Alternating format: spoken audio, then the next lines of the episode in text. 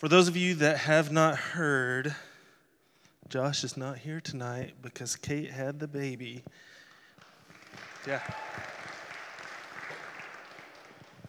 Jude Thomas, um, I would try to give the details, but I would surely get them wrong because I don't even know my kids' details. I do know uh, that it was sometime Thursday evening and he weighed something over 10 pounds. Those are the only two things that I know. It was Thursday, right? Okay. Laura was looking at me funny, so I wasn't sure um, if I got that right. The last several months have been pretty trying for me and for my family.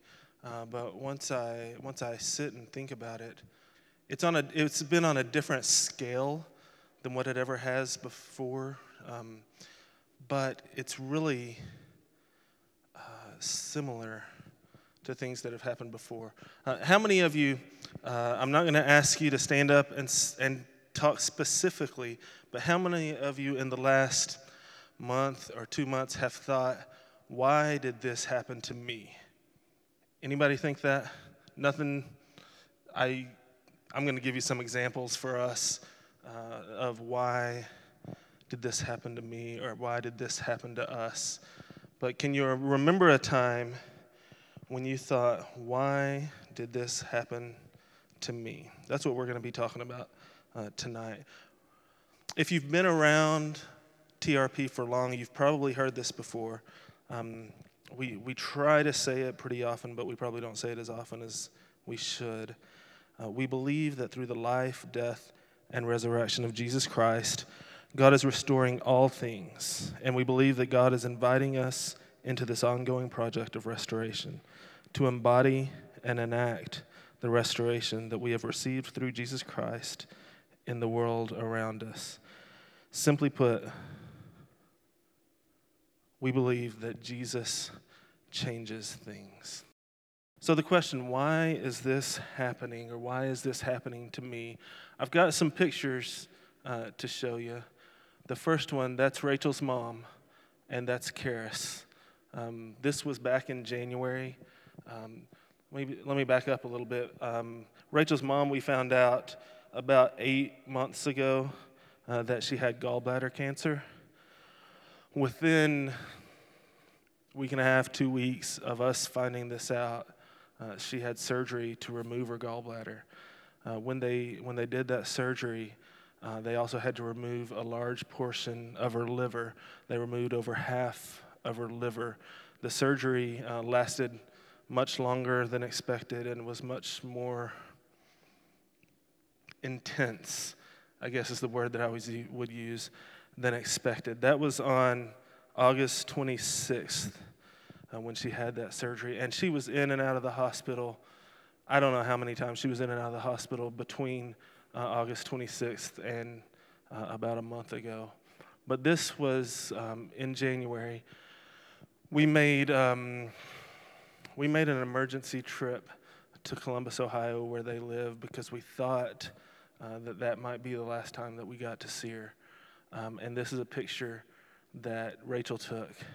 Um, I put this up here because Debbie, that's her mom, she was in pain for, I mean, she's been in pain for years. She's been in pain since I've known her.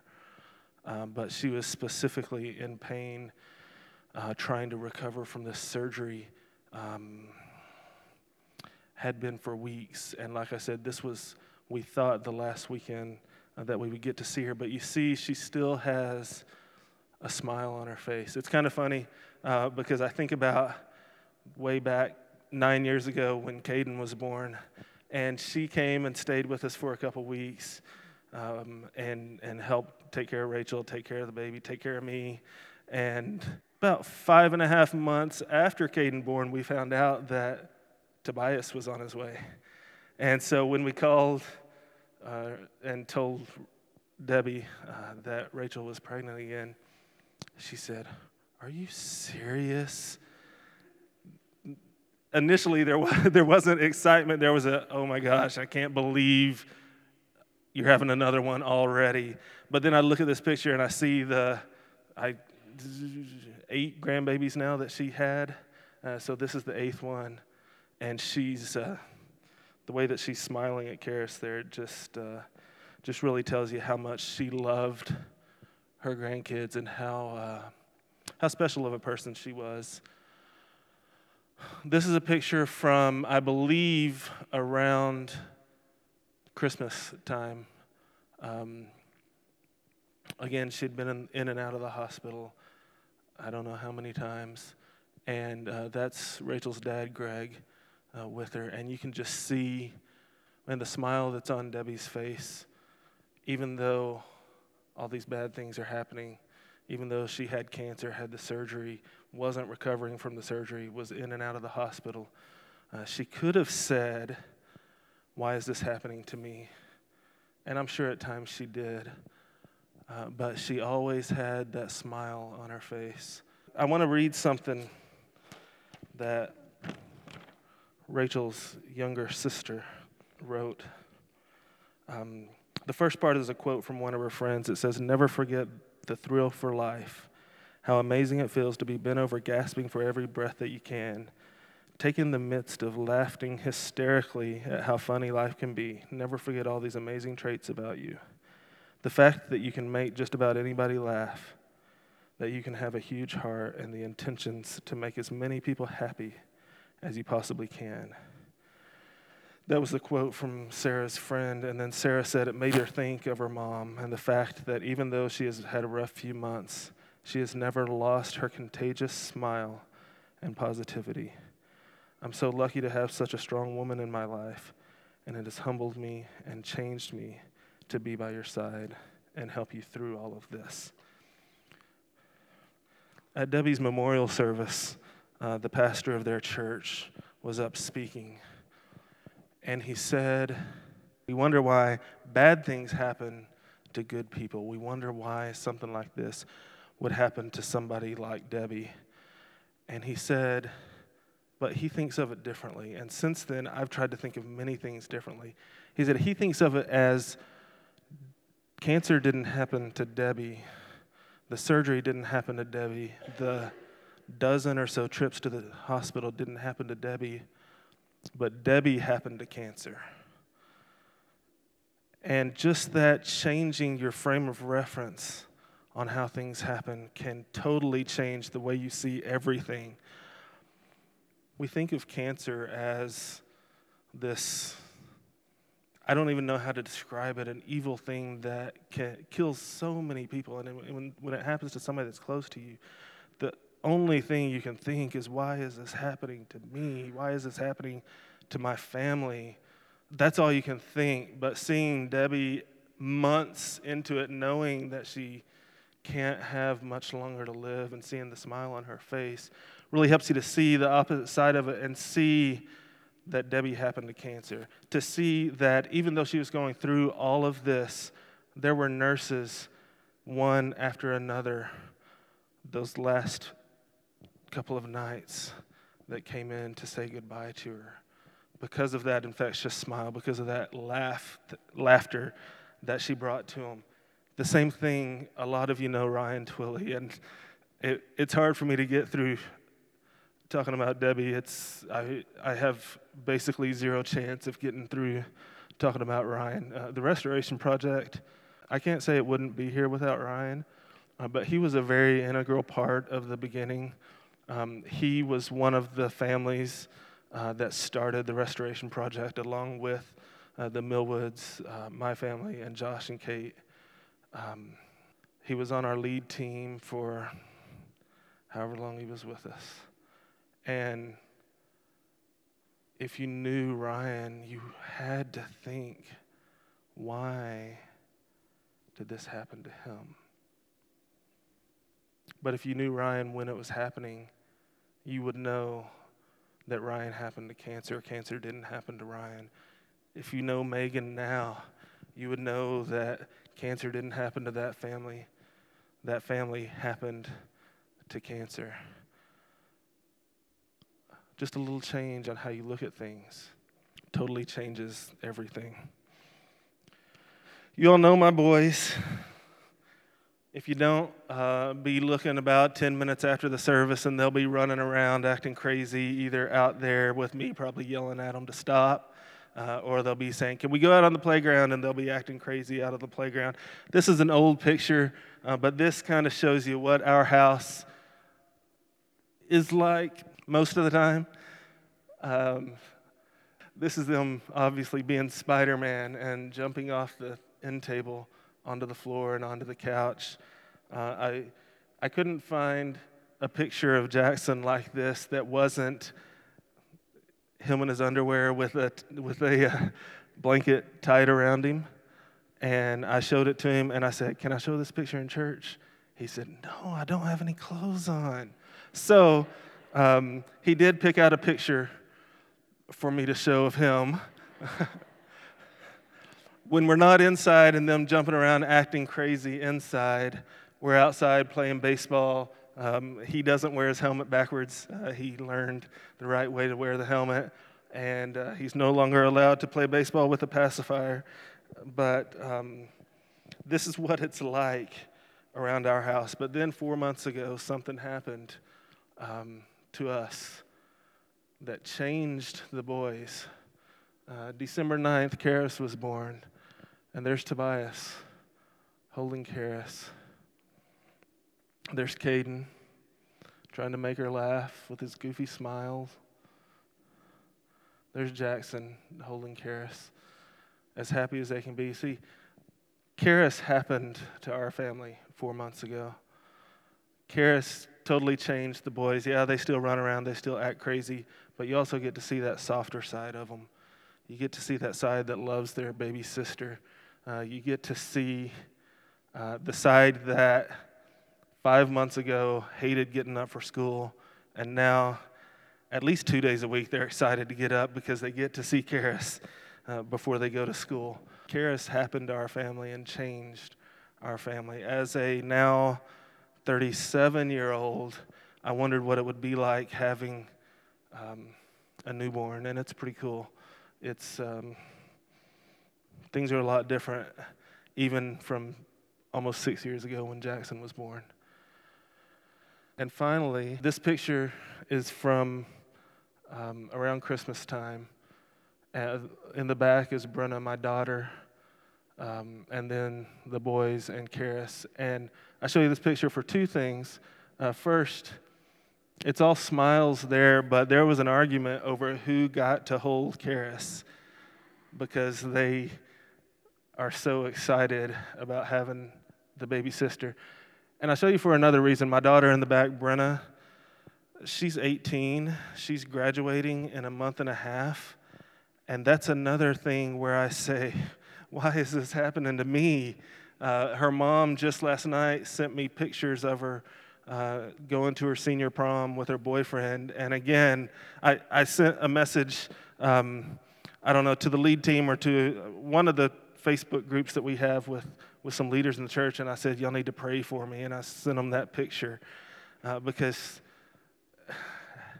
I just think, how did this happen to me? How do I have a baby that's a baby, but how is my first baby now 18 and about to be in the real world and worrying about the stuff that that we all know you have to worry about? Um, don't have to, but you worry about all the time. Um, okay, I think this next picture is the one I thought was earlier. Um, this one is Rachel. You want to look at this one because Rachel and I, um, I would, what 11 years ago, Rachel happened to me, and I could take time talking about her and and how my life is different because she happened to me. Um, but that would uh, not only embarrass her.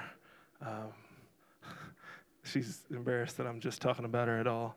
But it would uh, it would take too much time uh, if I told you all the ways that Rachel has changed my life. You know, that question, why did this happen to me? Why does this happen to me? Why is this happening to me? It's a question that pops up in my head all the time. And I'm trying to train myself to think differently. For instance, um, Caden he's the oldest. He's nine. He loves playing baseball. He loves baseball more than anything in this world. And this is his first year um, playing baseball where kids are pitching, so it's a little bit more serious than when a machine's pitching to you or when a coach is pitching to you. Uh, it's a little bit more serious, and he's really excited about his baseball season.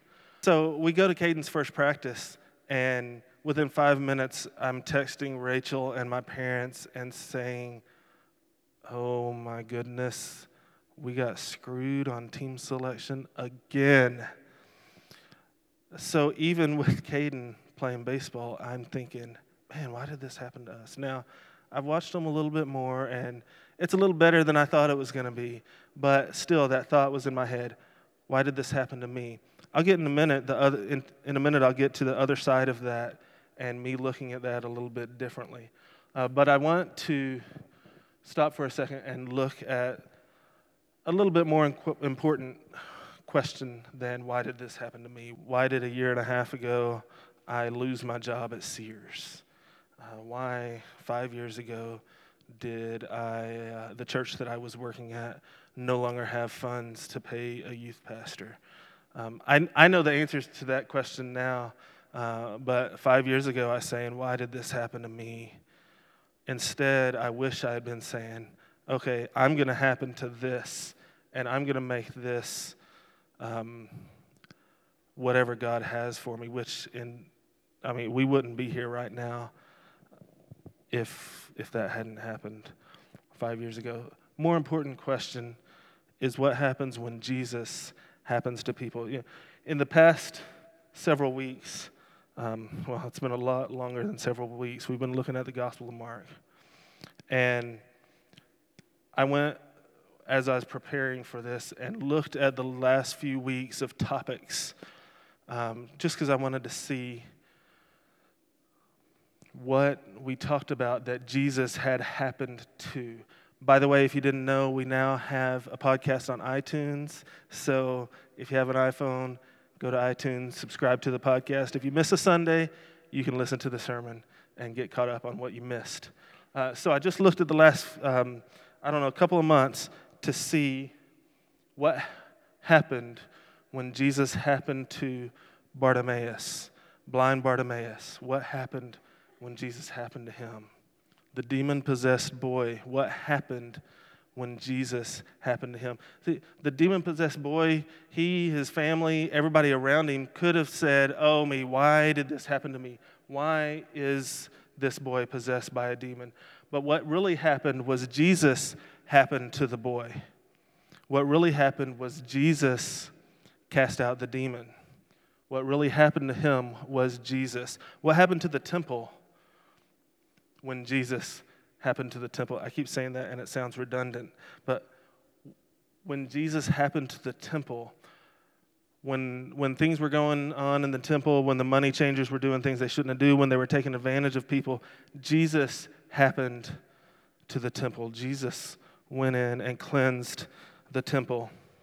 The disciples, you see all throughout the New Testament when Jesus called the disciples when Jesus happened to the disciples, things were different. When Jesus happened to the disciples, they were no longer fishing for fish, they were fishing for men. When Jesus happened to the disciples, they followed him. Finally, death, we're a few weeks past Easter. We talked about these verses on Easter in Mark chapter 16. I'll just start at verse 1. After the Sabbath was over, Mary Magdalene, Mary, the mother of James, and Salome brought spices to go and anoint the body of Jesus. Very early on Sunday morning at sunrise, they went to the tomb.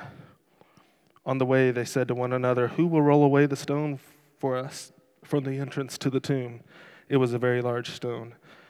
Then they looked up and saw that the stone had already been rolled back, so they entered the tomb, where they saw a young man sitting at the right wearing a white robe, and they were alarmed. Verse 6 says, Don't be alarmed, he said. I know you are looking for Jesus of Nazareth who was crucified. He is not here, he has been raised. Look, here's the place where he was placed. When Jesus happened to death, death was no more. When Jesus happened to death, he overcame it.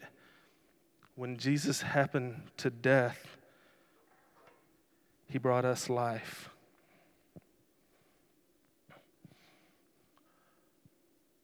So, next, what happens when Jesus happens to the church? And we can talk about this both ways uh, the church as the restoration project or the church as the church universal, all churches. What happens when Jesus happens to the church? When Jesus happens to the church, one thing, we work together. We work with other churches. We don't have a spirit of competition. We're not trying to outdo somebody. We're not mad when our best friend goes to a different church rather than going to our church. We work together. Uh, I have a couple of good examples of this. First is the, uh, the CBF, the Cooperative Baptist Fellowship that we're a member of. Uh, the Mid Atlantic CBF churches are diverse. Uh, this is a statement from their website. We believe we are far more effective in sharing the good news of Jesus Christ when we are able to celebrate each congregation's uniqueness while also joining together with each other, our community, and our world. When Jesus happens to the church, we work together. When Jesus happens to the church, when somebody that's different from us walks in, we welcome them. We invite them to sit by us. We treat them just like we would anybody else. When somebody thinks a little different theologically, we don't care. They love Jesus, they follow Jesus, they don't think we should drink at all. I don't care. They think it's okay to drink. I don't care. Those things aren't important. When Jesus happens to the church, we're welcoming. We don't shut out anyone. We don't tell anyone they can't come. We do what, what Jesus said we love God and we love others. When Jesus happens to the church, when Jesus happens to the church, another example the Camden Community Garden, the Corner Church Collective that we're a part of, with uh, three churches um, a little bit further down Camden. If you were here last week, uh, Martin Hutchison, the pastor of Community of Joy, of Joy spoke um, about the community garden and about how our churches have worked together. Martin loves to say that the community garden is growing more than veggies. And for the first little while, I thought, is it really? I mean, okay, that's kind of a that's a that's a catchy saying maybe, but is it really growing more than veggies? And then stuff really started growing. It it was kind of funny. Um, I'm friends with Martin on Facebook, and he posted a picture of asparagus asparagus that had sprouted. I tried to combine asparagus and sprouted to asparagus something. So he posted a picture, and he commented uh, in response to somebody that asparagus, I believe, takes two years before it grows.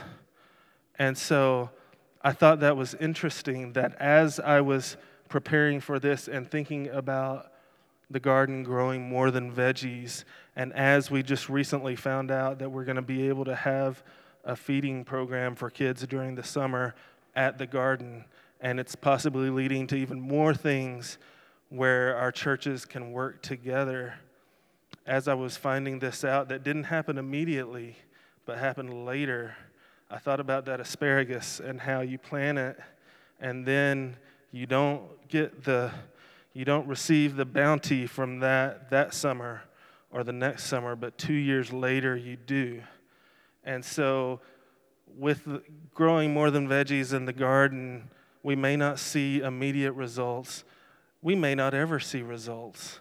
But if we give it to God and allow God to do what God does, we'll see results. And we've seen results, or we've seen at least the beginning of results. A pretty cool thing, I don't know if we've posted this on Facebook or not. Uh, Susie had a call from the police commissioner, not commissioner, what's she called? Whatever she's called. Police chief, yes. Watching too many t- uh, TV shows with police commissioner in New York.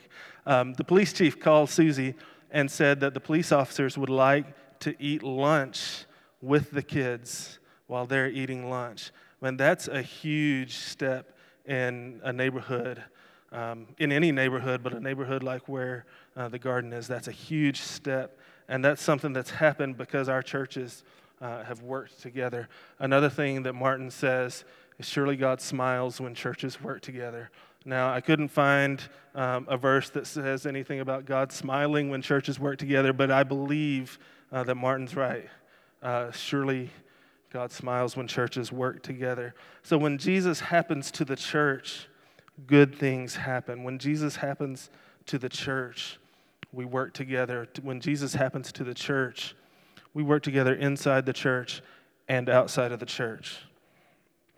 I wanted to put up one picture of the garden because I thought that was a pretty cool picture that shows all of the uh, all of the veggies that are growing. And uh, yeah, if you haven't been a part of the community garden, uh, pay attention and see when we have work days and and try to get down there and be a part of that. What happens when Jesus happens to me?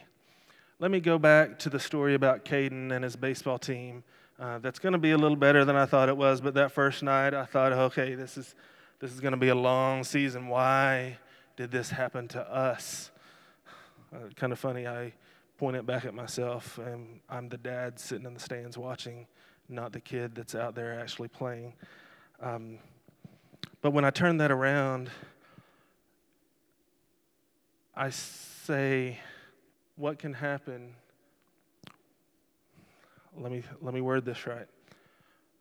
When I think about what happens when Jesus happens to me.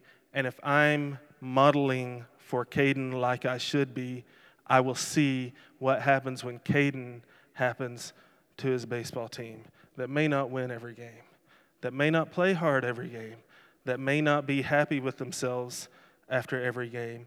Hopefully, when Jesus happens to me and when Jesus happens to Caden, we'll see what happens when Caden happens to his baseball team.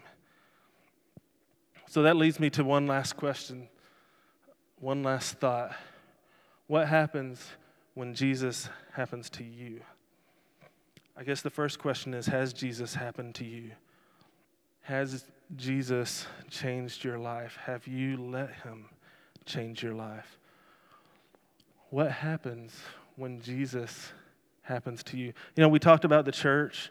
Um, I talked that kind of silly example about baseball and me and, and Caden's baseball team. Um, when Jesus happens to you and when Jesus happens to me, much bigger things can happen than me be an example for Caden to be an example for his baseball thing, to baseball team.